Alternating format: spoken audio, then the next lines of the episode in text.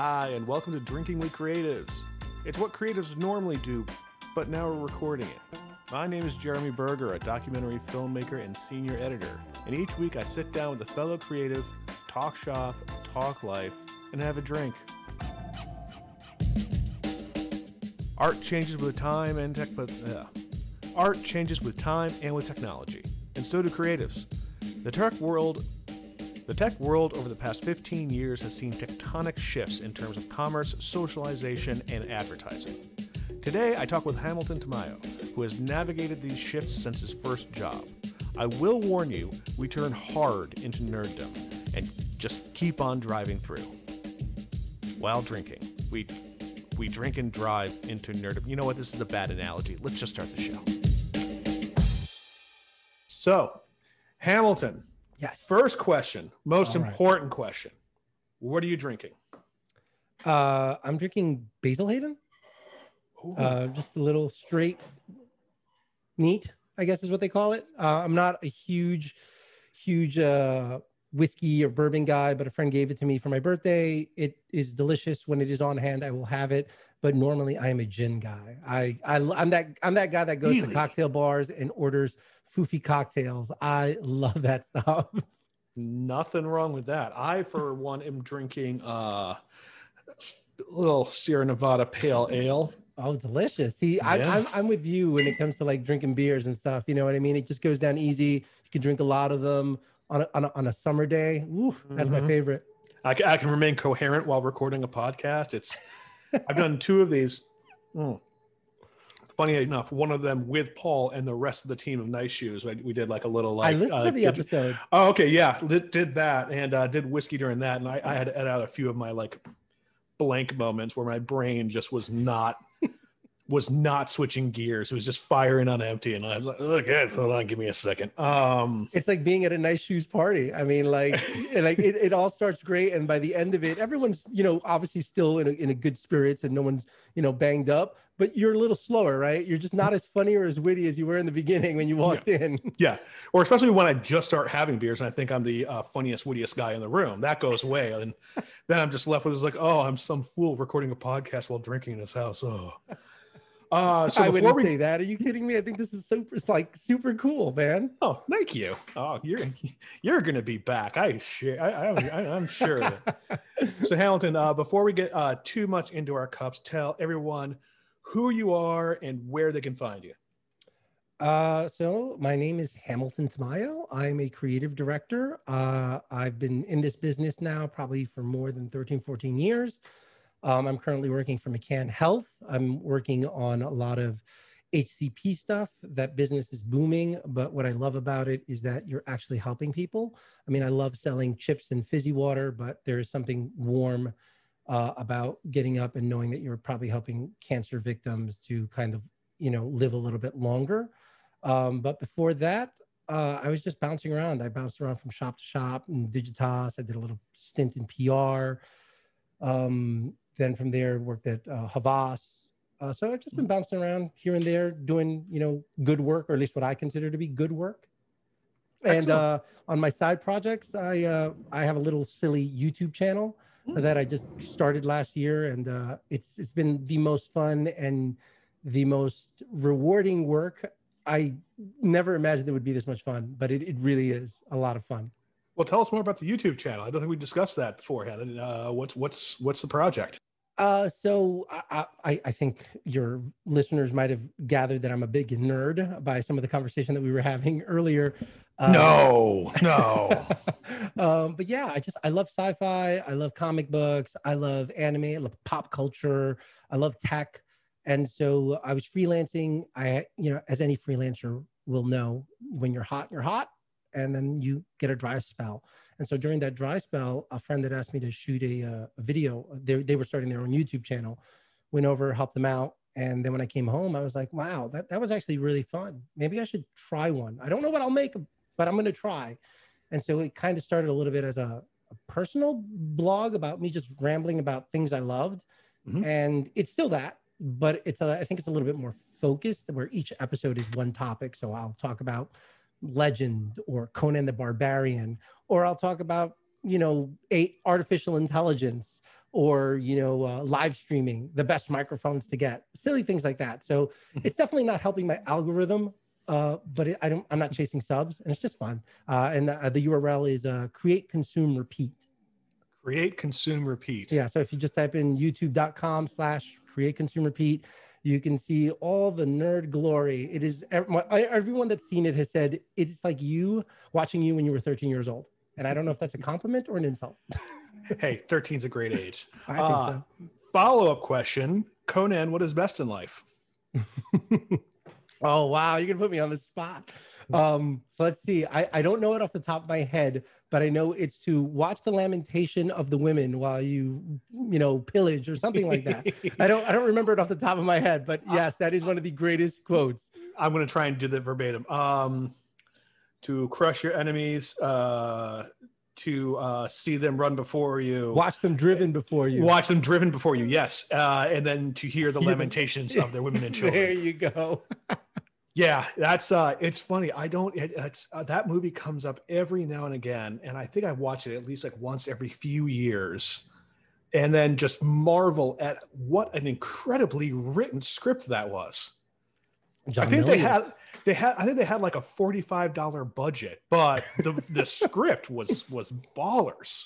Yeah, it's really, it's actually very interesting. Like when you, and again, obviously I've made an episode on it, so I kind of have some knowledge of it. Even though I'm sorry, where can we find that the again? it's youtube.com slash create consume repeat. Um but yeah it's it's a great movie. I think you're dead on about the uh, the writing. I mean john milius you know whatever you may think about him or his politics i mean the guy's an incredible writer. I mean he wrote apocalypse now i mean co-wrote apocalypse now um red dawn uh, obviously conan. But i think one of the things he's probably most famous for is the monologue in Jaws, right? The the part where they're on the boat and he's talking about the battleship that goes down and they get eaten by sharks. By Yes. you know that that's one of the greatest monologues in film history. He wrote it, and uh, supposedly he dictated it over the phone to Steven Spielberg. that sounds about right. Yeah. And wasn't he also kind of the model for the character of oh God, now now my nerd, my my nerd credentials is going out the window right now. it Oh. happens. We're on the spot. I know, I know. Don't worry about it. Oh yeah, but but it's actually embarrassing. Big Lebowski, uh, Yes. uh, John Goodman's character. Yep, there you go. Yeah, What was his name? I, I don't remember. I haven't I seen Big Lebowski in out. a while. It's all right. I mean, Yeah, but yeah, yeah. no, I mean that's that's that's definitely the inspiration for it. Um, I mean, he's just a, a, a character. He's bigger than life, and he's again, depending on how you view your politics, I, Mm-hmm. I think he's a great guy. I mean, regardless of his politics, he's an incredible writer and also an incredible director. A lot of people don't give him credit for his directing skills. I mean, Conan would have been probably your standard boring sword and sorcery movie, but it to your point, we're still talking about it now. And it's what Oh, it's almost been like 30 years. Oh yeah, 30, 30 years and and you know, uh, but there's just so many like incredible moments. Uh, one of my longtime friends is a musician, and he asked me uh, in like our second trip out to the bar, he's like, "Hey, uh, have you ever seen Conan?" And I was like, "Yeah." He's like. He's like, yeah. Look, it's been years, and I'm, I'm trying to name a track title after after the tree uh, that he gets crucified to. It had a name. I'm like, you mean the tree of Whoa. yeah, the tree. That's what I said. I said I was like, oh, you mean the tree of woe? He's like, "How- you just you just knew that? I'm like, dude, I couldn't tell you who you know the 28th president of the United States is, but I could tell you uh, probably most of the Power Rangers lyrics and that he was nailed to the tree of woe. you know it's funny since I, I know we both work in the industry a lot of times when it's uh when it's crunch time or when we're there late i always will know who the nerds in the room are where i'll go oh you know come on guys it's just another round on the wheel of pain and everyone like you'll know immediately they're like ah that's a conan reference you know and Mhm. other people will give you blank stares and you'll be like all right i know who the nerds in this room are I know which of these guys are going to be at Comic Con this year. Oh Right? God, if there's another one, good lord. Um, uh, uh, my uh, girlfriend, uh, we have a mutual friend who is, uh, I guess, a nurse, uh, not a nurse, sorry, a doctor, and she specializes in infectious diseases. And when this was starting, she let us know, and she's she's practicing here in New York. I forgot which uh, hospital, but she was telling us some horror stories and uh, yeah it's it's really scary stuff i mean like you know i think in the beginning a lot of people just didn't take it very serious Mhm. um, i might have been one of those people that might not have taken it very serious um, but hearing her stories i was like holy sh- all right like lockdown Yeah. not going anywhere Yeah, I mean, but uh, I don't even know if serious is is something that we can necessarily. Oh, hi Zeke. Sorry, dogs. no worries Throwing My his dog- cold my, my dog is right here as well yeah, it's like who are you talking to? Um, I, I like calling this thing serious or not serious is a weird thing for me because Mm. there's literally no context that I have for this thing. There's no point in my history outside of sci-fi novels, novels and the few like like one or two books of history that I've read Right. where I've sat back and gone, oh wait, I can just draw on that information. It's like, okay, you know, we're kind of we're kind of getting the flu. No. Yeah, no, I think you're I think you're dead on. I mean, it's Yeah. true, right? Like I mean, a lot of times we don't we've never been in this situation, so we didn't even know what to draw from from. Mm-hmm. So like in my mind, when I say things like, "Oh, I didn't think it was that serious," I mean, that that says a lot about you know our our context, you know, right? Like, oh, it's not serious, but what am I drawing from? Like Exactly. movies? Like it, it's, it's it's a very valid point. Yeah. Dustin Hoffman taught me this or not, you know. Oh wow, nice uh, outbreak uh reference there. Dude, it was a, it was the first time in like 20 years that that movie spiked uh, in viewership. Yeah, for sure. I'm sure whoever owns the rights to that uh was really happy. Uh, doing very well, I'm sure at this point. Oh, But no, I uh, I did some um, volunteer editing for uh, Masks for America about a month and a half in, awesome. just helping them get together a video trying to raise more funds to get N95 masks out to uh, all the hospitals and the entire all the people that they, they were all Zoom interviews, but they were all uh, nurses or uh, physicians assistants who had communicated COVID 19 to one of their family members. Uh, and it was heartbreaking. Oh, it was just man. I couldn't even like I was just listening uh to what these people were saying and I was I I, I just I walked out. My wife was just like uh because I was you know editing kind of into the night at that point. And my wife's just sitting on the couch like watching TV and I look at the color's gone from my face and she's like, Are you okay? And I'm like, No, none of us are okay. Mm. Everything's not fine. Yeah, right. Everything's gone to shit. But then I did this thing where I made drinking a somewhat professional activity. hey, look, someone had to do it. Exactly, exactly. so, so it's like, God, you're, you're, you're, you're I keep telling them, I'm not doing hard hitting journalism. I'm just getting tanked with creative people. It's, it's, it's nice. Well, I, I remember um Paul Paul told me about this and uh, he sent me the email and I was like, yeah, that sounds like a great idea. Um, so it's always it's always nice to uh, get drunk and actually do something with it, right? Rather than just get drunk and pass out on the floor and wake up and go to work. Oh yeah, but I was doing that before the pandemic. You know, I'm, I'm I think we all were. I mean, but you, you actually put some uh put some thought behind it now. wait. What if I recorded these terribly embarrassing things I said? Yes, sent them out into the world. That's yeah, yeah. Uh, my, my my wife's been hitting up that crown thing too. Uh, I just found out that um, you ever seen that show, The Expanse? Oh my god, everyone's been talking about it. I just started. Oh, you just started? Oh, you're in Yeah. for a treat. I'm not gonna say I'm anymore. three episodes in. Uh, uh, the first season? Yes. Okay, you see, you're past. That's wonderful. now you're past like uh the shelf, right? Because that first episode or two, where you got to find out what all these people Yeah. are doing in their relationship to each other. I tried to watch that first episode like two times, kept falling asleep. Got through the third episode. It was a struggle, and now I'm just in it to win it. I'm pretty sure I can curse and belter, but I'm not going to say that online because just in case I make somebody angry on the internet. Well, I, I have a friend that uh, put me onto it. He was just saying he's like, it's the first show that ever really showed like space combat realistically, like what would really happen in space combat. And I was like, I'm a nerd.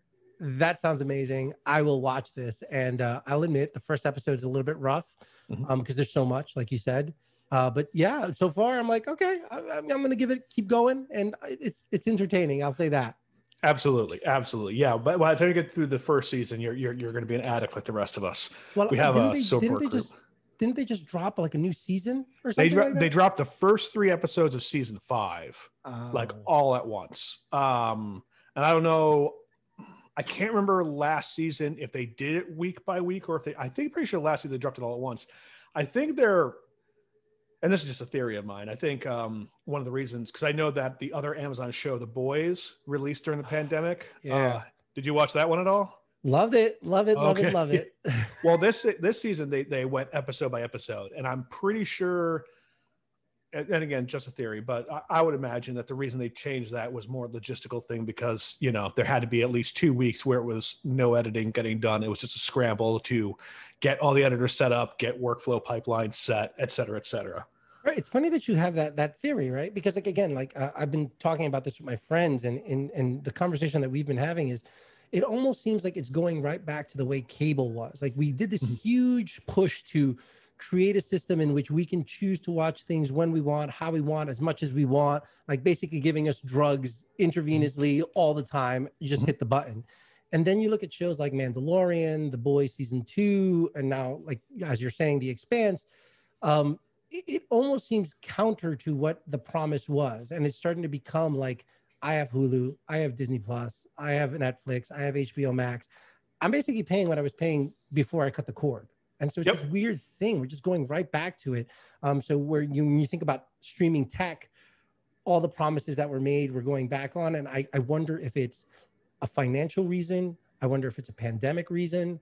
I wonder if it's both, uh, or maybe another reason we just don't know about. You know, maybe we just don't have enough inside baseball. I mean, that's I'm going with that one because I, I honestly think that people's reactions to this current situation, how it affects every single facet of their lives, is not something we're going to be able to begin to have a powwow about until for another like 10 years. Um, until somebody writes like the definitive book, uh, like the 2020, the year that broke everyone. it feels Um, that way. it does. It does. It's funny. Uh, I was, I forget who I was talking to. I actually, I was talking to another guest in this show. And, you know, I remember a little over a year ago. Oh, my dog's going to play with that bone, aren't you? Are you bored?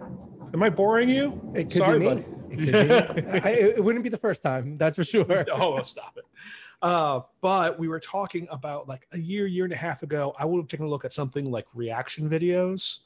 Mm. and I would have been like, "Oh man, that's stupid. Why don't I just go back and like watch the movie?" And let me tell you, there is a bar I come to find out called, I believe, the Burlington in Chicago, that did reaction videos for the entire like series of Game of Thrones. Oh my It was just people getting drunk in their bar watching that show.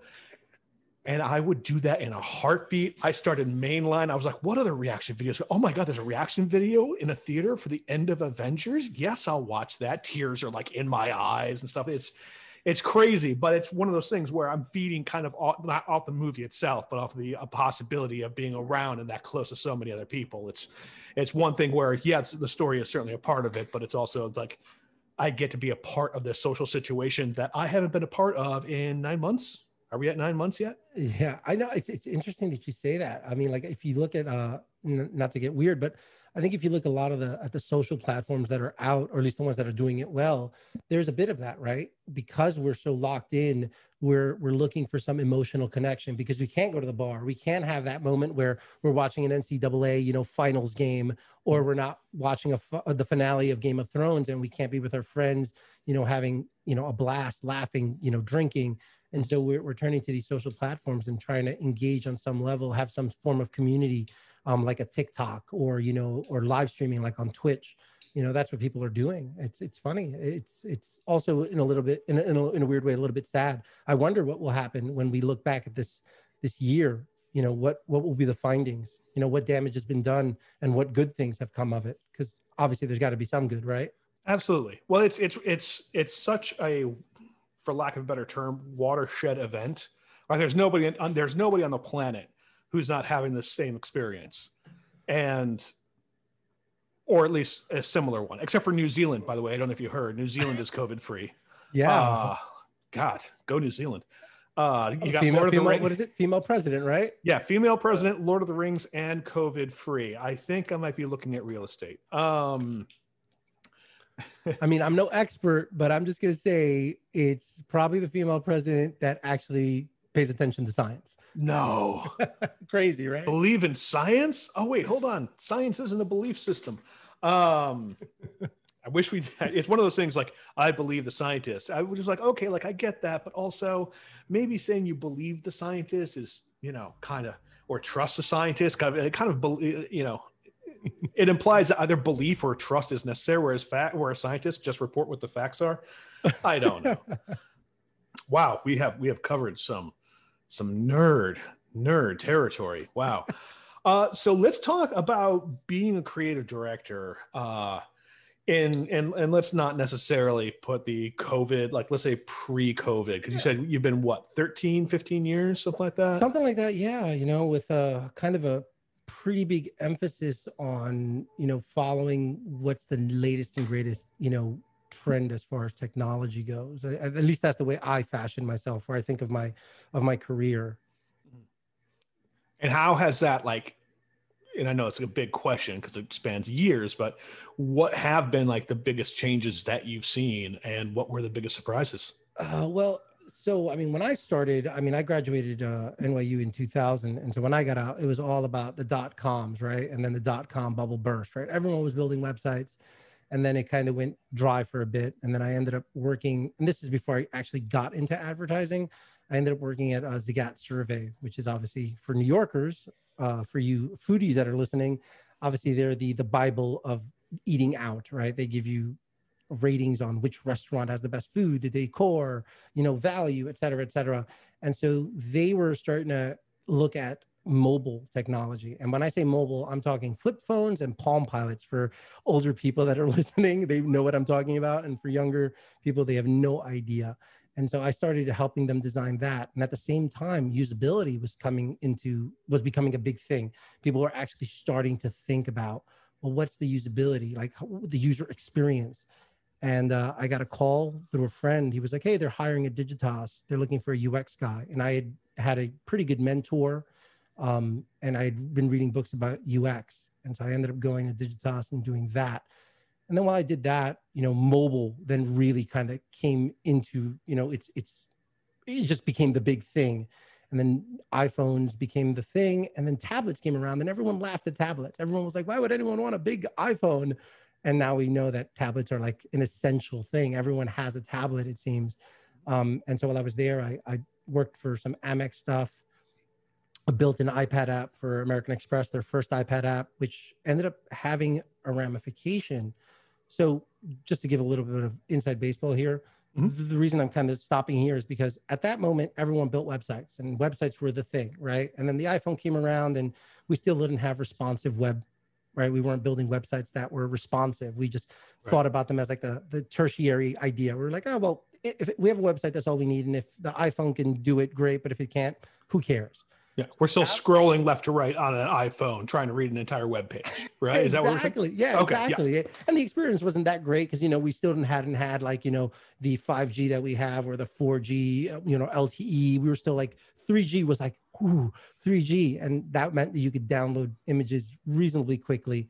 Um, but then I ended up working on this uh, iPad app for the American Express, and in doing so I had known it was kind of like a skunkworks project. It was one of those projects, and I think anyone that works in advertising knows there's always that department that is kind of like, look at the new trends, create something, even though we're not getting paid for it. And if we're lucky, we can sell it to a client or get garner some interest and then get paid for it. And so we knew that American Express might have some interest in maybe an iPad app only because Bank of America had already created one. It was you know, okay, lukewarm. And instead of looking at building the website, I looked at what customers were saying, and you know they pride themselves. Amex prides themselves on, you know, being very customer friendly. The JD Power and Associates, you know, award for best customer service and all this jazz. But there were some clear problems with the website, and so when you look at the iPad, I think for a lot of people, for a lot of brands, a lot of clients, it was almost like clean tabula rasa. Anything that you want to do, let's try it and if people like it, great. And so we looked at all the pain points of the web and fixed it. We made it so much easier to get to things like, you know, filing a complaint, a dispute on a charge, seeing your membership rewards points, blah, blah, blah. We go to Ken Chenault, who was the CEO back then of Amex, and he's like, oh my God, this is incredible. Why isn't the website like this? And that for me in that moment felt very much that that shift of, wow, the web isn't the big thing anymore apps are the big thing. And obviously mm-hmm. apps are apps now, but then that kind of made the shift of responsive web, right? We don't want to build an app, we want to have responsive web apps. So there, that was that. That was that was probably back in 2007, 2008. So that was interesting because again, like you see these constant shifts, right? You yeah. see these shifts from like iPhone to tablet, and then after that, it becomes social thing. It's bubbling, and then that changes everything because now we have social platforms in ways that we've never imagined. Fantastic. So I feel like I got to ask this because whenever I ask about the contemplation of the future, either from this point moving forward or for uh, for some point in the past to now, I always run into uh, the Jetsons paradox, right? Which is because uh, right now, according to the Jetsons, um, I should have uh, a robotic maid. Um, I love Rosie. I, I, Rosie's great. Um, uh, and when I do, and when I do get a Roomba, I will I will name it her. Um, it's lacking a little bit in the whole cooking and clean department, but then the jetpack, you know, the flying car, you know, et cetera, et cetera. But at the same time, I also never considered what the future actually was, which is computers in our pockets, entire song libraries being available online, et cetera, et cetera. Was there a piece of the future that you saw coming together back in those early days of uh, of web and mobile tech? That either seems silly as a future goal in retrospect or you're surprised that hasn't arrived yet? Uh, it's, it's, a really incredible question. I really mean it. So it's like, oh, chicken and the egg, right? Like which mm. which influenced what, right? Because like mm. when we look at the communicator from Star Trek, we always laugh and we go, well, do you, do you think Roddenberry basically made us go to flip phones, or do you just think he just visionary, like he just saw it, and then the scientist was going to get there? Um, so it's a really good question. Um, so the answer to that is interesting. There's two technologies in particular that um, I think one has failed and one hasn't gotten, you know, the the due respect. Uh, and so the first one, the one, let's start with the one that I think is more successful than people actually recognize. So this is a weird one. Uh, when I was again at Digitas, Xbox 360 released the Kinect. I don't know about anyone who's listening. The Kinect was this little bar that you connected to your 360, and it used infrared beams to kind of map your body so that you can have gesture control. Mm-hmm. And when it came out, everyone went crazy. It was a huge win for Microsoft at the moment because it was like it sold like hotcakes. And when people got it home and they started using it, they were like, well, it's not as cool. And the whole idea of controlling things like a minority report when you're using your hands is kind of silly.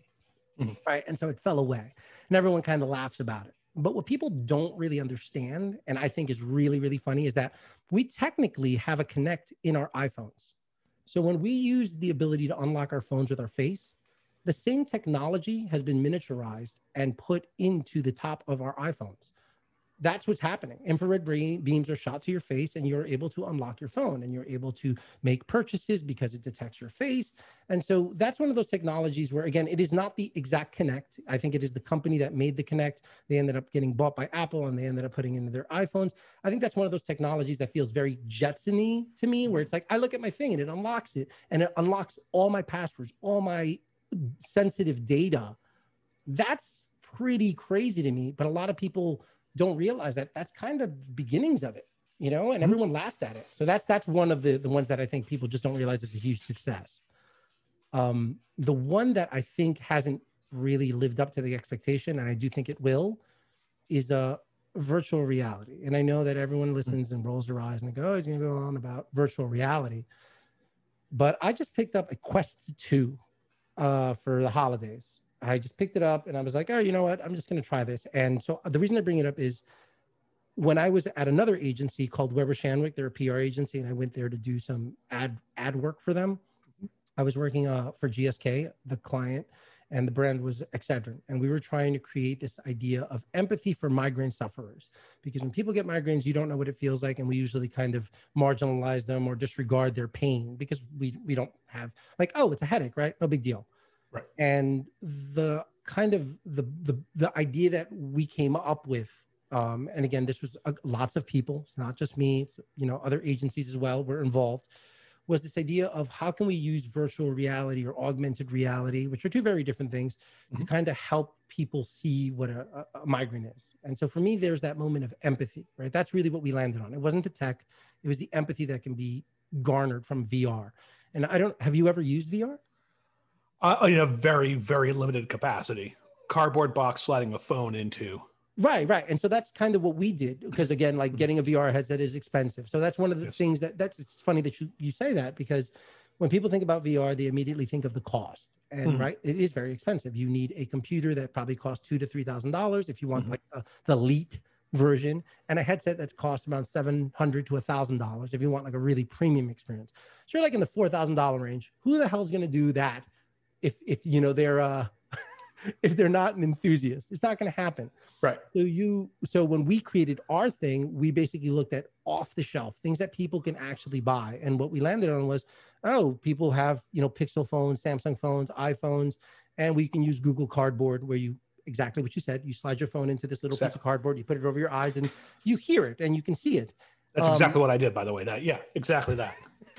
And so what ended up happening is it was a huge success. We ended up winning a ton of awards just because we ended up using the technology in a way that, you know, not many people had thought about using it. But again, it wasn't the tech that really, I think, landed and made it successful. It was the fact that we landed on the insight of empathy. And when you look and you actually use VR for the first time, if you had the luck and you've had the luck to actually experience something cool in VR, because a lot of times it's always like, I'm gonna shoot dinosaurs or I'm gonna be a robot. Those are cool. That's fun. But I think the true experiences are the ones where there's this empathy where you lock eyes with someone. And unlike a movie, unlike a video game, you are literally looking at someone in the eyes and you're moving left, they're following you. You move to the right, they're following you. Uh, you can look around anywhere you want and you feel truly immersed. And that's one of the cool things about VR that I think people just haven't, that, that promise of that tech hasn't landed yet. But it's there. It's kind of like on the edge. You can feel like it's almost at, at that point where it's about to happen. And I think the Quest 2 is going to help that because it democratizes the technology. You know, there's people that are can afford it. 300 bucks. You don't need a computer. You just put it on and play with your kids. Done. It's a huge thing. And no wires. VR. Uh, do you feel like because right now you're taking a look at like uh, for the Quest 2, uh, three hundred dollar buy-in for the technology. You don't have to like sell an organ uh, to get yourself a proper GPU in some back alley behind uh, uh, Best Buy right now. fast. I like this. Well, no, because I get um I get Reddit alerts from Build a PC because I, I built my last uh, edit rig and Oh. um what Getting a video card this Christmas is gonna be hard. No, that's that's just that's the only thing that pops up now. It's like I got it, I got it. I drove five hours, but I got it. I'm just sitting there like I wouldn't drive five hours for anything. I'm gonna go see what prices are for PlayStation Five. Excuse me. Um, well, So- that that is crazy, right? Right? But look at that. That's just nuts. no, I got a plan for it. Here's what we do: we get Congress to pass a uh, an additional half billion dollars is what I estimate the price at, and then we just uh, pass out the PS5s with a COVID nineteen vaccine because they're the two things that Oh. everybody wants and no one can get. We can just take care of it all at once. The boost of both the economy and health will be amazing. You know, it's funny. Uh, it's it's brilliant for many reasons. One of the reasons is I heard someone say that they should give the vaccine to young people because young people are the ones that are like the considered the super spreaders, right? Whatever it is. Mhm. And I think your plan, Machiavellian and genius, right? I want a PS5. Kids will do anything for it. You want it? You got to take the vaccine. Boom. That's, true. it. That's true. I, I, you heard it here first, first, folks. This is uh, this is how this is going to happen. I'd vote This- for you. this is this is us saving the world um but no it's it's funny that you bring that up i have a friend um and he's been working the er uh, ever since this thing dropped um and he doesn't post on instagram much he just he's just not a social media kind of guy All right. but he did post when he got vaccinated which is like two genius. days ago i i soul, man. I, I no, that's just it. I took a look. I just took, and again, this guy goes to an ER. He does he does not shed tears, but he even didn't mind saying on Instagram. He's like, I'm almost crying right now. And it was two shots: him with the mask on and a bandage on his uh, shoulder, and then the paperwork following it up. I'm just sitting there. I'm just like, ugh, fantastic, man. you know it's it's, it's uh uh, well so obviously kudos to that guy i mean that's like amazing that he did that and it's funny because you know like you saw that in new york the the woman that i think was the nurse the first person that got the vaccine right Mhm. obviously people were taking pictures and stuff like that i i i'm sure that people are going to start live streaming it right because i mean we live stream everything now so why wouldn't we live stream that Well, I think the presidents are. Like Right, they- Obama, yeah. Clinton, uh, is yeah, Carter, Bush. I think they kind of like because there's just so much distrust in the vaccine right now. Um, silliness. But yeah, you know, I'm not even. for me, it's just like if, a doctor told me to do this and you know it's going to save lives, not just mine but others. Mhm. You know what? The risk is so nominal. It- It's Mhm. just ridiculous. Obviously, I'm going to do it. You know, and I'm not going to do it just because a doctor tells me to do it. I'm going to do it because also I want to help people. I want to save lives. I want to bring an end to this. I mean, I think that's what everyone should do. I mean, this fear that we're all going to get sick because of it is just. It's, it, I think it's a little bit silly and ridiculous and stuff. You know. But- Absolutely. And, and plus, like, even if I feel bad for a day after this thing hits, Mhm. like, I'm just exponentially increasing uh, the the possibility of the of whatever community I belong to, of any community that I belong to, of getting to a point of herd immu- immunization that much quicker. Yeah. so, I mean, like, yeah, like I mean, look, let's be honest, right? We're we're, we're on the show, awesome show. I'm drinking, we're talking, we're having a good time, we're laughing. solving probably- all the world's problems, all the world's problems Exactly, right right. now. but I'm gonna probably wake up if I keep drinking. I, I'm gonna probably wake up with a little bit of a hangover, right? I'm not gonna wake up raw, but I'm gonna wake up, eh, not so great. Hmm. If that's what the uh, if that's what the vaccine is gonna do, I'm okay because I kind of do it, you know, once a week, twice a week. Now, someone is in, uh, in the audience is probably gonna think I'm an alcoholic, which is not true. I probably do drink more than I should. But my point is, you know, it- it's nothing. It's not a big deal. You know, just get it done. Yeah, absolutely. It's so funny that we have this distrust of medicine these days. And, and coming back to a conversation I'm having with, you know, this other uh, this other guest I had, uh, I just have to wonder do we just start distrusting these very obvious, like trustable things because we're bored? Are we just not fighting for our own survival enough? And I it led me down a road, and you're a fellow nerd, so I kind of want to float this idea past you and get your idea about it. Sure.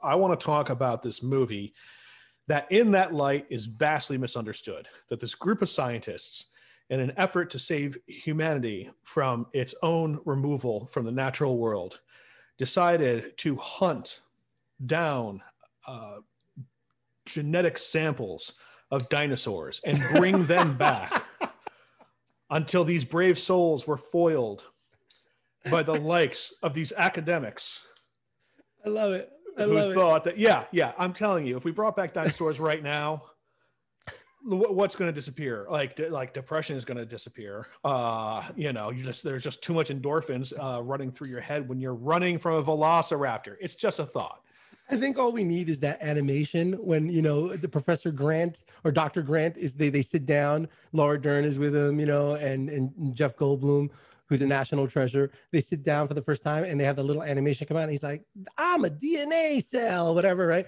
That's what we need. That exact animation explaining how the vaccine works, and I think people will just do it. And and it has to be narrated by Jeff Goldblum. That'll be it. That'll be the solution. you heard it here first folks well, that's uh, that's exactly what's going to happen we're we're going to or you know what i actually know a guy who does a very good impression of jeff goldblum and if we and he's got kind of a thin face too so we'll get I'll I'll install some deep fake uh, tech on my computer and we'll just make the psa ourselves how's that sound it sounds like your friend hit the genetic lottery if he looks like Jeff Goldblum. But I mean, like that's amazing. he's i mean Close enough. eh, close enough yeah yeah yeah Cl- close enough that a deep fake won't have to work that hard um Funny that you bring up the deep fake thing, right? I mean, that's kind of part of one of the reasons we're in this mess, probably, right? The whole, you know, Cambridge Analytica and the deep fake technology and all these, the, the easy dissemination of, of of messages out there, right? There's no way to kind of control them and wrangle them. I mean, that's that's. I, I mean, I'm no expert, but my gut is that's probably where it all kind of stems from. Well, you know, I, I, I, I it's fun. It's funny how much of these conversations I, I recycle. God, I need new material. Um, yeah, I bring up the, the case. I have this, I have this thing about technology, right? Um, which is we always uh, make it uh, way before we're ready to use it. Um, Yeah. you know, cars, for agree. example. Yeah, automobiles were on the market for how long before we mandated they needed to have seatbelts? hmm uh our first uh our after briefly after our discovery of uh radioactive isotopes we were putting them in fingernail paint so people could have glow in the dark fingernails like you know, usually innovation, especially technological innovation, comes with pretty high body count. So, yeah. but I'm wondering if we're coming upon that, and that that's interesting to see what line that will take because you know, uh, interconnectivity via you know online um, connection is the closest thing to a democratic medium that we have. But now, you know, just because everybody can say everything, we're running right back into should we? Yeah, are we yelling fire in the movie theater? What do you think? Right. So it's funny. Like, so when you look at it from a, the standpoint of like media ecology, right? You, you start to think about we we want to we want to have open uh, discourse. We want to encourage that discourse, right? But the problem that we we, we obviously inevitably we're going to run into is we're doing it, and I hate saying this just because it's like one of the worst, most overused, terrible things to say, but I'm going to say it. Mm-hmm. It's like building the plane while flying it. And I know right now there are people that are cringing that I even said it, but in this one instance, I actually do think it holds a little bit of water, right? We are, we have this technology that's extremely powerful. There's a lot of great discourse that is happening when we, we, you, you, like if you go on TikTok right now, right? You have people talking about gender, uh, you know, LGBTQ, um, you know, uh, Black Lives Matter. We have people talking about like really bad, horrible acne. We have people doing, you know, dances and and and their cats, you know, weird behavior. And you have this whole weird, just mishmash of ideas. But in there, there's a lot of really good stuff, right? But we don't know the impact of all of this. And when you look at children, the way they digest this, they're hooked on this stuff. And that's not I don't know if it's good or bad. We don't know yet, right? There's no science behind it. Obviously, all you know signs are pointing to we're a little bit addicted. But again, does that mean we should shut it off? Should we stop it? No, I think it's a question of finding that balance. And I think there's a lot of ethical questions that we need to answer. But again, it is helping discourse. I mean, like, when you look at society and how, how far we've advanced and how many steps we've taken back, I I think I believe you know, and maybe I'm being silly and and and you know naive or maybe an idealist.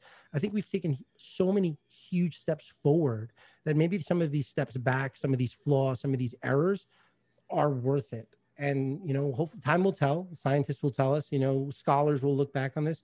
Um, but I do think it's important for the the advancement of the society to have discourse, even if it is about silly things like cat dances and stuff like that, because it breeds other conversations that are way more important. I mean, like you look at the way people voted against Trump this election. Again, one could argue, well, you know, TikTok, well, not TikTok, but like social media in general, like Instagram and Facebook. Let's say Facebook, it's probably Facebook, got him in office. But then you can also argue that other channels like Instagram, TikTok, Facebook got him voted out. Right? Yes. Yes. So it's it's this weird, it's this weird thing where it's like, yeah, we got him in, but it also got him out. And and that in there is that that weird uh, you know, dichotomy or or or balancing act of it's good and it's bad but again, that's also democracy, right? It's good and it's bad. It depends on who wields it. was was it a line that Roosevelt said? Democracy, it's the worst form of government except for all the others. I, I don't know if he said it, but if he did, God, that's brilliant. Um, but yeah, I mean, it's it's hard, right? You know what I mean? Like when you just look at all these social platforms, I mean, uh, maybe again, I'm being naive it, obviously all these platforms are trying to make money as we all are. We're all trying to make livings and mm-hmm. we're all selling data on some level right? But we're getting free services for it.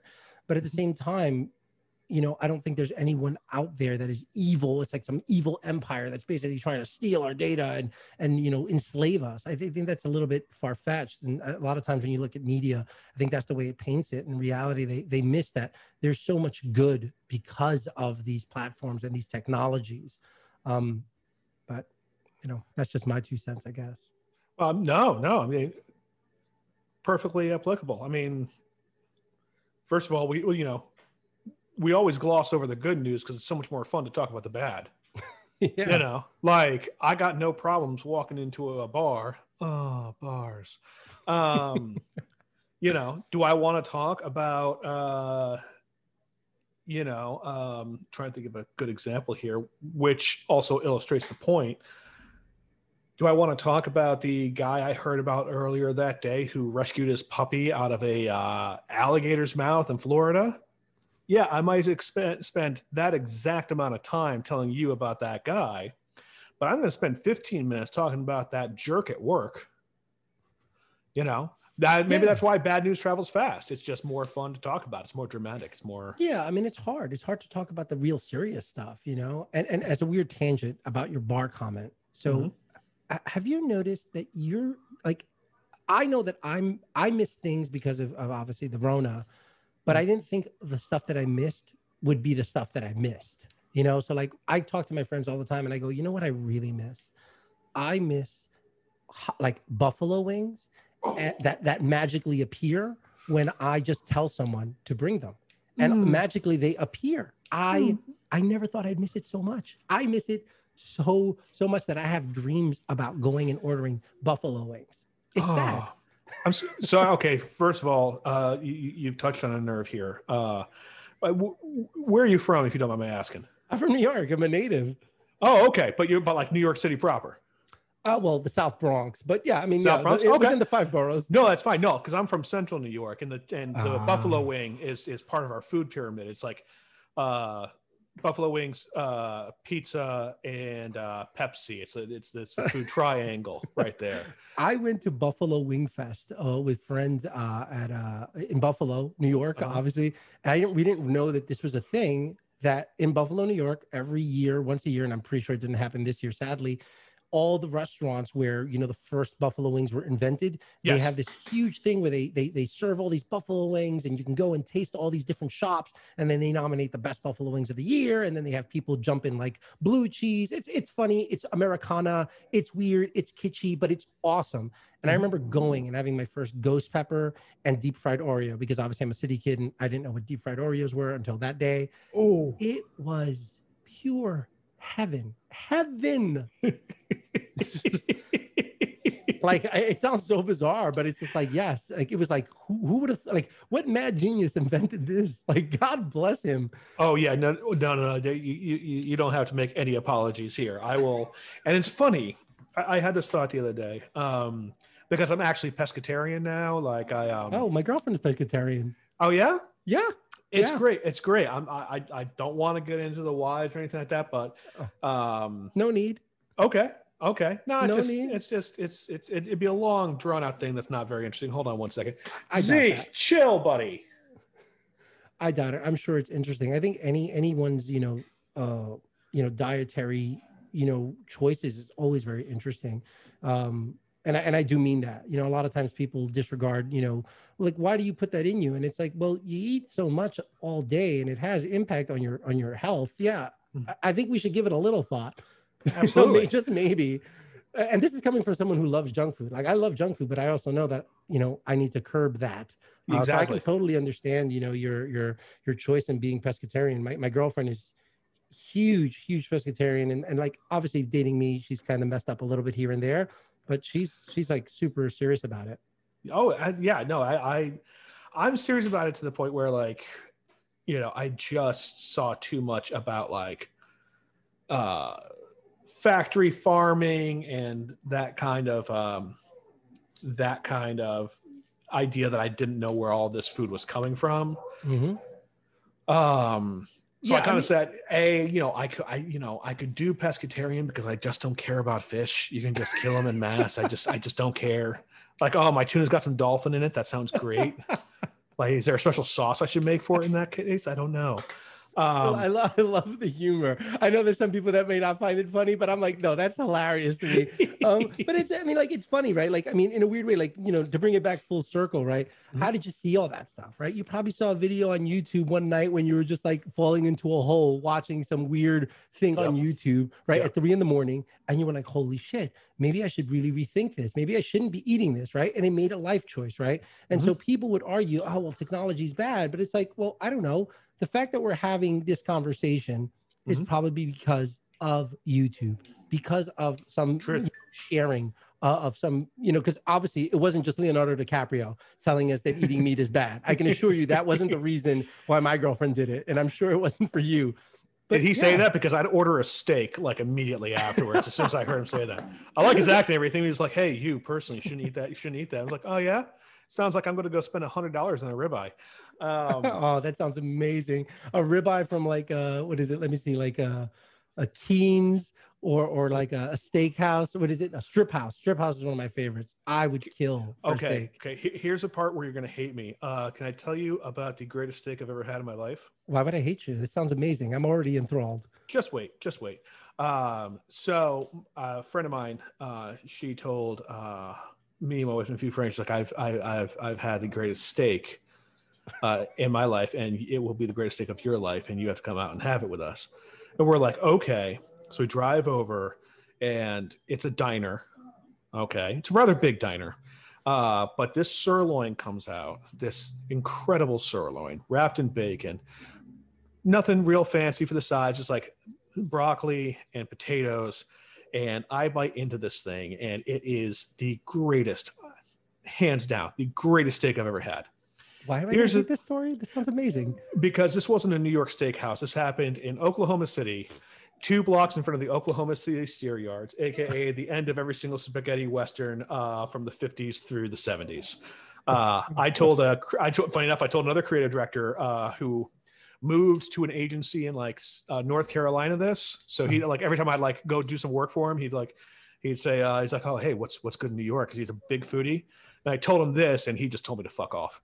He was like, fuck you. Fuck you, the great steakhouses in Oklahoma City. What are you talking about? I'm like, I swear to God. I right. swear to God. So I think I think we're gonna be best of friends. I really mean this. So here goes. So when people ask me what's the best steak you've ever had, obviously I'm a New Yorker. Everyone's always gonna think you're gonna say something like you know like uh, Peter Luger's or, or or you know one of those things, right? Whatever. Mhm.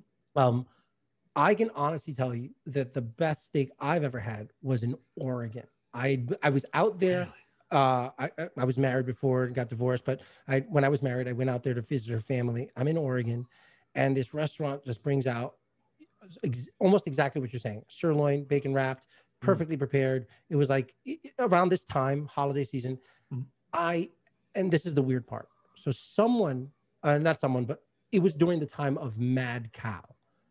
Right. And so people were like, You're gonna order a steak during Mad Cow? Like, are you are you crazy? And the only reason I bring it up only is because obviously the Rona is it's, it's somewhat kind of in my mind tangentially kind of Absolutely. Absolutely.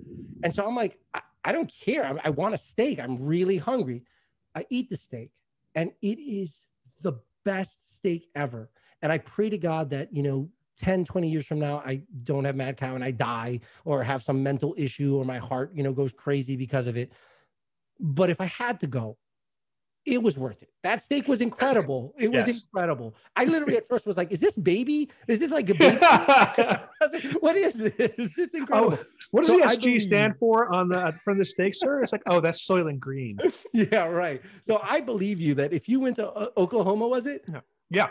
If Yeah, you went to Oklahoma City. Oklahoma and you had the best steak, like I believe it. Like to me, there's like I think this idea of like amazing food only coming from these, you know, these chapels of incredible, incredible culinary delights that only exist in New York and France is Mhm. such like horseshit. You know what I mean? And I used to work as a Zagat survey, and I'm not trying Yeah. to say New York food isn't amazing because it is, Yeah, but it's not. It's not the only place to get incredible food. You know. Yeah. Well, you know, it's funny. Uh, Alton Brown, uh, he was on an episode of a Hot Ones, I think, that show. Funny Yeah, enough, where they eat show. chicken wings. Yeah, it's a great show. Great. And also, it's like, people kind of gloss over the fact that Sean Evans is also a really good interviewer. Um, Amazing. but I mean, he's got nothing on you though. So Oh, stop it! Oh, stop! Because I, I want to come back to the whole Buffalo Wing thing, wings thing in a second. But uh, he put made this point, and it's like we talk about Buffalo, like you're in Buffalo for Buffalo Wings, uh, in New York with pizza, and he actually made a point, and I'm sure got, I'm sure got him death threats, which was sometimes when an area becomes known for a food, innovation in the food stops mm, and that leads to other markets being able to like you know because new york's always going to have like the pizza crown but that's but sometimes do we get a little comfy being king you know do we start could we kind of like stop uh looking into how to make it better you know, it's it. Uh, God, man, I, I are we were we separated at birth? uh possibly I don't, I don't know, but uh, so I was having this conversation. I'm a staunch believer that the best pizza is from New York, but Mm. but Mhm. uh, I had never had what is it, Emmy squared, which is like Detroit style pizza, and I had it maybe detroit style pizza I, I've never heard of this before either. I was just as shocked, and I was just like, "Oh boy, this is going to be terrible." But all right, let's give it. A, let's give it a whirl. It was delicious. I, I, I would. I'm going to get so much hate. I would venture to say it was as good as a New York pizza. Again, different, not a slice, but it was mm-hmm. incredible. Mm-hmm. But yeah, you're right. You know what I mean? Like it, it, it, good food can come from anywhere. And I think this idea that, you know, only the best croissants come from Paris, you know, they are mm-hmm. delicious, but that's, Absolutely. that's bullshit. You know what I mean? I think it's, it's passion, you know, and, and, just circling back on a tangent, I think Alton Brown, what he's saying is that when something becomes too popular, it usually goes downhill. Mm-hmm. You can apply that to a lot of things. And especially like when you look at tech, mm-hmm. you can rest on your laurels, right? You rest on your laurels. Like, I mean, like if you look at like an Instagram, right? Instagram yes. is basically like the shit. Like every agency was like, we need a whole Instagram, you know, campaign. Mm-hmm. And all of a sudden it's still huge, but it's obviously now on the back foot. And it's because it got too popular and they just didn't keep the pedal to the metal because again, sometimes popularity, you know, just kind of makes us lazy, you know? Absolutely. Absolutely. Uh, I'll never back. get a job at Instagram. Are you kidding? Instagram, are you listening? You should hire this guy. you should. Um, but it's funny when when we come back to the uh the buffalo wings. Oh wait, how was I going to wrap this back in? Jeez, I know, I love this already. Uh, see, come on, buddy. Shh. Um, he really just wants me to get on the floor with him. Um, buffalo wings. Damn it.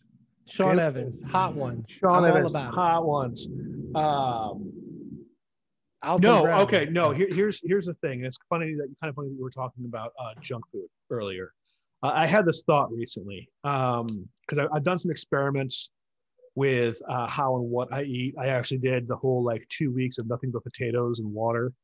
Uh, it's uh, it's honestly, I believe it's an experiment everyone should try at least once in their lives, especially That's in like, their adult lives. Isn't that like the Count of Monte Cristo diet? That's like the prisoner diet: of potatoes and water. You're on you're on a ship.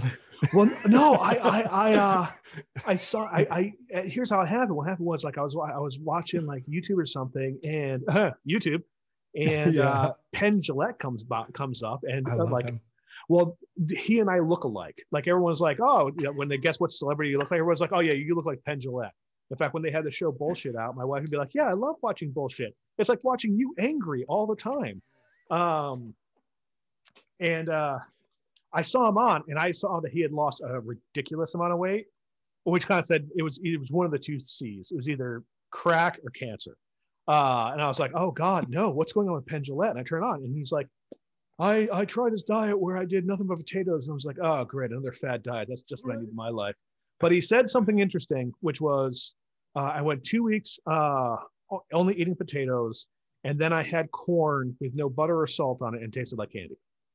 It was a reprogramming of his taste buds and his reaction to taste. And that's what brings me back around to uh, my thoughts about buffalo wings because I am addicted to buffalo wings. I go to my special place, my happy place with buffalo wings because I've been eating them ever since I was a kid. And I thought, God, isn't it ironic that all of our habits for food start and like like are formed during the period of our time where it is essential that we consume as much calories as we can because we're supposed to be doubling in growth every couple of years but then, you know, nature was never planning on us being this successful. So that when we do finally stop growing, we're still wanting all the stuff that's high calorie because we just spent, you know, the previous 10 to 12 years of our lives forming those habits to begin with. I'm not gonna lie to you. You just you blew my mind with this idea of it just never dawned on me that the abstaining from something makes you appreciate the thing that is like that you would think is mundane, right? Like to me, corn, right? I'd be like, I love corn, right? Whatever, but I don't. I wouldn't say it's the most amazing thing in the world. Hmm. But if I didn't eat corn for X amount of time and I'm only eating potatoes, the sweetness in that corn, it would obviously taste like candy. Like, yeah. I'm so you you did this diet and it worked. Did you like you must have felt terrible doing it, but afterwards the no. Well, actually, quite quite the opposite. Uh, yeah, um, I don't I'm only going off of the science that I read in Penn Jillette's book. Um, but uh, you do feel a little funky on day three of it because uh, your system uh, starts. I, am going to blank on the actual chemical because there's mm-hmm. a, you know, whenever we have like a short, like an intense bit of motion, we actually uh, derive the energy from that from a chemical in our livers. God, what's it called? I'm to blank on it. But that chemical is formed by the consumption of salt, fat, and sugar. Um, So those are the fast energy sources that we consume in quantity that we don't actually need because it's not like we got to go chase down, you know, an elk afterwards. Uh, Right. And we only have bow, bows and arrows. So you get your body used to this idea that if it needs more energy, um, you know, start burning that fat, son, because you ain't getting the other stuff. I mean, like you've got me interested. Like you got me intrigued. Like I would love to try this. Now, I th- this is going to sound silly, and I'm Yeah. not making fun. I'm, No, no, I'm really asking out of genuine curiosity here. So when you say potatoes, is it like boiled potatoes, or are you eating waffle fries from like Atomic Wings? no, that's a great question. No, no, no, that's that's a, that's a very important question. You are eating a potato. Uh, you can bake it or you can boil it, um, and you can have sweet potatoes too. I did day one that was just russet potatoes, um, and then day two, I had a I threw in a sweet potato in there, um, and that sweet potato. It's, and here's the thing: you're not going to taste anything different. It's kind of like having like Italian food in New York and then going over to Italy and have Italian food. Guess what? Spaghetti is still going to taste like spaghetti, but man, it ain't like the spaghetti you remembered. Same thing with the corn or that sweet potato. You're going to eat that, but you're actually going to form this this other relationship with it. Uh, and that was the great thing to understand. Uh, because after the other thing about eating one thing and one thing only, by the way, it doesn't have to be just potatoes. Uh, you just have to find one thing that's a whole food that you'll subsist on for two weeks. It could be cauliflower if you wanted, if you really, really wanted. I can't imagine why, but if you really, really wanted cauliflower, um, and it was, it was, it, it was educational because then you start understanding what your relationship with food is. Because if you're just eating one thing, you're not excited for breakfast. You're like, oh, right. You wake up, you're like, oh, what am I going to eat this morning? You're like, oh, I'm going to eat potatoes. You know what? Maybe I'll just skip breakfast. There was one time, um, and like now I'm back to eating like regular meals. I only have like two meals a day, like tops, and sometimes I only eat once, depending upon how big my midday meal is. But there was one day where I didn't have any food for 20 hours. Fuck. Uh, Sorry. that- Can I, can I cur? I don't. Oh yeah. Oh, we can absolutely fucking curse. Oh, okay, fucking curse all the okay. fucking time on this thing. We're drinking too. I don't know if anybody heard that. um, but no, I absolutely uh, I went 20 hours without food, and that was a little bit rough. I don't think I was necessarily quote unquote prepared for that at that point. But like my my uh, my wife was on her way home. It was a Friday night, and we have this bar right around the corner that has the most amazing grilled cheeses on the planet. She's like, I want a grilled cheese, and I was like. Uh, I'm still not used to uh, a caloric load of lunch plus a grilled cheese, so I'm just going to skip lunch. And that was that was a rough Whoa. day. But it's just it's it's an interesting thing because you start you start kind of questioning like, okay, why is it that I do engage in buffalo wings? And here's the thing: buffalo wings, they're my they're my stress food. They're they're like I stress, I eat those, and um, I'm okay, and everything's just a little bit more okay. I'm not gonna an lie to you. Yeah, I'm in awe of you right now. You shouldn't you, you walked away from a grilled cheese. Oh no, no, I had that grilled cheese. okay, But- I was gonna say, how does, Oh, how does no. anyone walk away from a grilled no, cheese? no, sandwich? no, no, no, no, no. Copenhagen on Classon Avenue in Brooklyn, New York. You don't walk away from those grilled cheeses. Um, they're amazing, but I just chose not to eat anything up until I had that grilled cheese from the night before.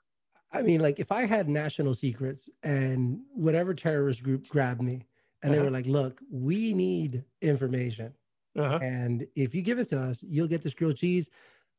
I'm going to tell you right now, the government's fucked. government's fucked. Oh, you're, looking like, for, you're looking for those shuttle codes, huh? Hold on. you can have them, buddy. I will take that grilled cheese in a minute. I'll tell you where that politician's going to be tomorrow night, right around 7 p.m. If you throw in a tomato soup on top of that, maybe an IPA, who Oh, man. Oh, someone someone told me this like uh, it's not even a food hack, but I like to say it's a food hack, but in reality, it's just gluttony. Someone Yeah. said have a grilled cheese sandwich with a French onion soup. It changed your life. Did it? I was like, man, that guy's a genius. I, I, I never would have thought to to mess with that that that holy that that that concoction of tomato soup and grilled cheese. Like, why would I want to break that up? Yeah, But- exactly. But But again, it's that thing. It's that thing that we have. We're kids. We have it. We form that habit, that attachment, and just like that neural pathway. Like I got a friend. His uh, his kid's like three and a half, four now, and like they didn't start giving him chocolate until they had to have him start to behave. You know, he's walking around and everything like that. And he described to me the first time he, that his kid had that chocolate, and he's like, "You don't understand what his face did." His mind was blown in ways that you and I have never experienced together because we didn't know each other when we were three years old. He just imagine having something like chocolate for the first time in your lives. blows your head. Like you, you lose your mind. I, I just for a second here, I Yeah. feel like you've just Charlie Rosed me. How's that? And, and I, I feel what is that? like this is like you're like a ninja interviewer. You just pulled like a, a, Jedi mind trick almost. So we're talking about neural pathways and the way mm-hmm. they're formed as children. Yes. And we're obviously talking about technology. Mm-hmm. And we're talking uh, obviously like what the impact of technology has on us, right? And so when you look at these social platforms, right, what what effect will this end up having on us? right? Mm-hmm. And so just the same way that I look at, or you and both of us look at grilled cheese sandwiches and, and tomato soup, where it's like, I need to have this. It is delicious. And buffalo wings, I had it when I was a kid. I loved it so much. Will we be some like, you know, addled or, or, or will Gen Z or the younger generation after that, will they be addled and need the, the, the morphine of social channels? Mm-hmm. Because as children, they had so much of it. You know, will we have to be coming up with ways of keeping us away from these things, just like the potato diet? What would be the potato diet in the future for social? A library. I, I, like your thinking. This is what I'm saying. You Charlie Rose this shit. I, you, know, you know, it's it's a real. I, I I don't think it was necessarily a strategy. I just end up talking about food, and apparently, we're still uh, biological organisms on planet Earth, and talking about food uh, seems to relate to everything other, every other aspect in our lives. Me. You want to talk about your friends and family? Talk about food. You want to talk about are you overworked at work? Talk about food. Um, just end up talking about food like a lot, but no, that's you know that's that's a solid question. Like, and it's interesting, I think, because now we're going to come back to the COVID nineteen like aspect of this. I have this weird theory um, I don't know if it's true. Uh, you know, just armchair uh, uh, uh sociologist here, but I'm kind of curious um, if this isn't going to be the thing that's if if COVID nineteen and the shutdown isn't going to be the thing that kickstarts that even in a small way. Because while we're all on social media, and obviously you and I are talking on a on a on, on a piece of technology that no one heard about before COVID nineteen. Um, God, their shares must be incredible. Are even they public yet? I don't know. I'm kind of wondering, are kids finally, after nine months, sick of their iPads and iPhones? I mean, it's is an incredible, incredible question, right? I mean, when you just again, like I don't the, the fallout of this whole thing, right? Because like everyone keeps joking, right? You look on, on, on, again, like when you talk to your friends, you hang out with your family, you know, on Zoom calls and stuff. We all joke around about when the day that we can actually go back outside, you know, Netflix shares, Apple shares, all those things are probably you would you would think would drop, right? Because no one's going to want to be inside. Everyone's going to want to be outside again. But the, the weird part is, will they? Like I think they will, but how long will that last, right? You know, I would kill to be in a library right now. You know, would I have said that a couple years ago? Mm, I, would like going to libraries, but I don't know if I'd kill to go to a library. But right now, if someone said, "You want to go to a library?" I'd be like, "Dude, that sounds like the hottest shit ever. Let's do it." You know? Well, I mean, and that's again, I don't know. But I'm Some also like is losing your mind right now. Some like, they're talking about me. um, but that's that's something I do wonder, and I also like wonder because right now, if we take a look over the course and we talk about Netflix and Apple Plus and uh, excuse me, Disney Plus, and everyone's got to have a plus on their neck. I, I, think there's a CVS Plus. It's the only way I can watch a stand. I guess I'll spend money on that. Uh, first time CVS has ever gotten money from me. Um, but you know, I'm one.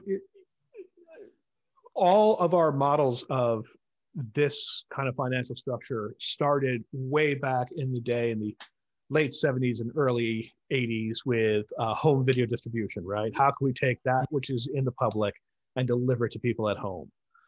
But have like, isn't this the end of the road on that? Because now it's everything. Now it's everything, and we're forced to deal with that. So I'm wondering, I, I do wonder how those changes will happen and if the sustained effect of this afterwards will cause people to innovate in the arena of public entertainment once again because I know for a fact every single musician on the face of the planet is aching, but physically aching to get out and perform right now. Like forgetting the financial part, they just sick of playing to themselves. Yeah, I mean, it. But you know, it, it's funny that we're talking about this, right? Because obviously, like, was it this week or was it last week that? you know HBO Max because of AT&T is forcing all these movies like Wonder Woman to go obviously they'll be in the theaters but mm-hmm. no going to go because you know people don't want to die yep. uh, which is reasonable. Uh, and they're going to be streaming it. And so that it begs the question, right? you know directors like nolan are like oh you guys are fucking ruined hollywood you're going to destroy hollywood and and and he's frustrated denny denny villeneuve has like dune coming out which i'm super excited to see but i'm not excited to see it i'm not excited to see it on my home tv like i'll watch it obviously and i'll enjoy it mm-hmm. but i would kill to see the shit on imax or kill to see it in a movie theater with that crowd you know like do I, I don't know if you're you know super nerd but did you watch like the avengers movie when all the avengers fight thanos Oh yeah, the End Game. Yeah. So remember that? Like I saw it opening night. The Hell yeah. movie, the fucking theater lost its fucking mind. Everyone went fucking crazy. There mm-hmm. were people yelling and screaming and crying. And I was like, oh my God, I love this. I, this is an incredible feeling. You can't get that at home, no matter how many crying babies you have, right? Or, or you know, whatever, how emotional people get. You're mm-hmm. just not going to get that. So I wonder if when this is all over, you're right. Like musicians are clamoring to play music to be that feed off that energy of the crowd and the crowd wants to give it. You know audiences want to go to a movie theater and have that movie theater experience. We hope right? Yep. but mm-hmm. that's the question. Will they? Have we have we kind of made them are, are we kind of brainwashing them into thinking like yeah you know what? You should be able to watch a movie in, in snippets and be able to pause it whenever you want. You know will they be able to sit down and for two hours three hours and enjoy it i mean i think they will because i love live music and i love movies I'm I'm in. But again, yeah. this generation is very different. It's a very different generation, you know, where they they can pause and they watch things in 15 or minute snippets. Um, you know, and, and if you grew up and you're a child and during this pandemic, this is your normal now at least for a year you know even going to school people are worried about kids going to school and being able to acclimate going back to school we're worried about mm-hmm. going back to work are we going to be able to handle it like we're spoiled right now right like i roll out of bed you know i brush my teeth and I'm in my PJs and I take my Zoom call. Am I going to be okay going back to work the way it was? I'd like to think I would, but I don't know. How about you? How, how do you feel about it? Well, here's the thing. I, I was actually working from home or my own studio for the past two years anyway. Ah, that's a nice setup, man. no one wanted to pay studio fees. Um, and I'm cool with it. Um, but at the same time, like now I can't leave. And that that's that's where that, you know, horse uh, that that's a horse of a different color right there mm-hmm. and again may, you know also like let's let's not let you know age also you know take us away from this because we start forming our social attributes from a very young age uh, and this thing's going to be have gone on for a year before most before uh, almost any of the public will be able to get a vaccine that are out that are outside of you know first responders and civil and civic servants and a year's a long time for a kid a year's a long time to set up a whole lot of habits. And then yeah. the following year is a big one for breaking those habits. So we'll see. You know, I'm I, am interested. I'm, I'm interested in the economics of, of COVID nineteen. That'll be that'll be I don't want to say fun reading, uh, but it'll be the kind of reading that I punish myself with, uh, trying to make myself smart. Well, I mean, uh, like, could you imagine being a teenager right now? And you know, when you were a teenager, I, mean, I don't know how you were as a teenager, but I, I'm going to assume that most teenagers want out of the house. They want freedom. They want to jump in their car. They want to drive. They want to, you know, go hang out with their girlfriends or boyfriends or whatever. Mm-hmm. Could you imagine having to endure this shit as a teenager? I would no. lose my fucking mind. Like, like no matter how much I love my my mom and dad. And, love you guys. you know what I mean? Like I'd, yeah. I'd want, I fucking want out, man. Yeah. So you're right. Like we don't know. I think the the studies will be so interesting and and they it might be it might be sad to read but again like you know i'm sure there's some some psychologist right now that's kind of like very happy i mean not happy because obviously this is terrible but the lessons to be learned from this right like you know like when astronauts go to space mm-hmm. and they're basically up there for like a year mm-hmm. and they come back you know the psych evaluations must you know you must yield such incredible insight about the human condition right what mm-hmm. what man can endure what it can't and so I can only imagine that this is almost like a perfect case study of what happens when you take a society and you you trap them, you lock them down of their own volition and mm-hmm. see what happens, right? Like I, you're right. I, it's a very interesting topic, and and and it, as as much as it is entertaining, it is also very scary. You know. Yes. Yes. Terrifying, actually. Hamilton, thank you so much for being on the show today. Really appreciate it. Can't wait to have you back. Oh man, thank you for having me. Honestly, this has been a real, real pleasure. I, I, I didn't know what to expect. You went you were you were awesome. Like super. It was like talking to a friend. Uh, I was at ease, and that's always great. I appreciate it. And yeah, whenever you want me on, let me know. I, I don't know what I can bring, but I will just be myself. And uh, thank you, man. This is amazing. Seriously. All we ever want. We'll catch you next time. All right. Thank you, sir. You have a good one. You too. Thank you. Thanks, Hamilton. You can find Hamilton at youtube.com slash create, consume, repeat. For this episode and more, please head to drinkingwithcreatives.com and please support us there on our Patreon. Also, don't forget to subscribe on your preferred platform. My name is Jeremy Berger. I hope you're well. We'll see you next time.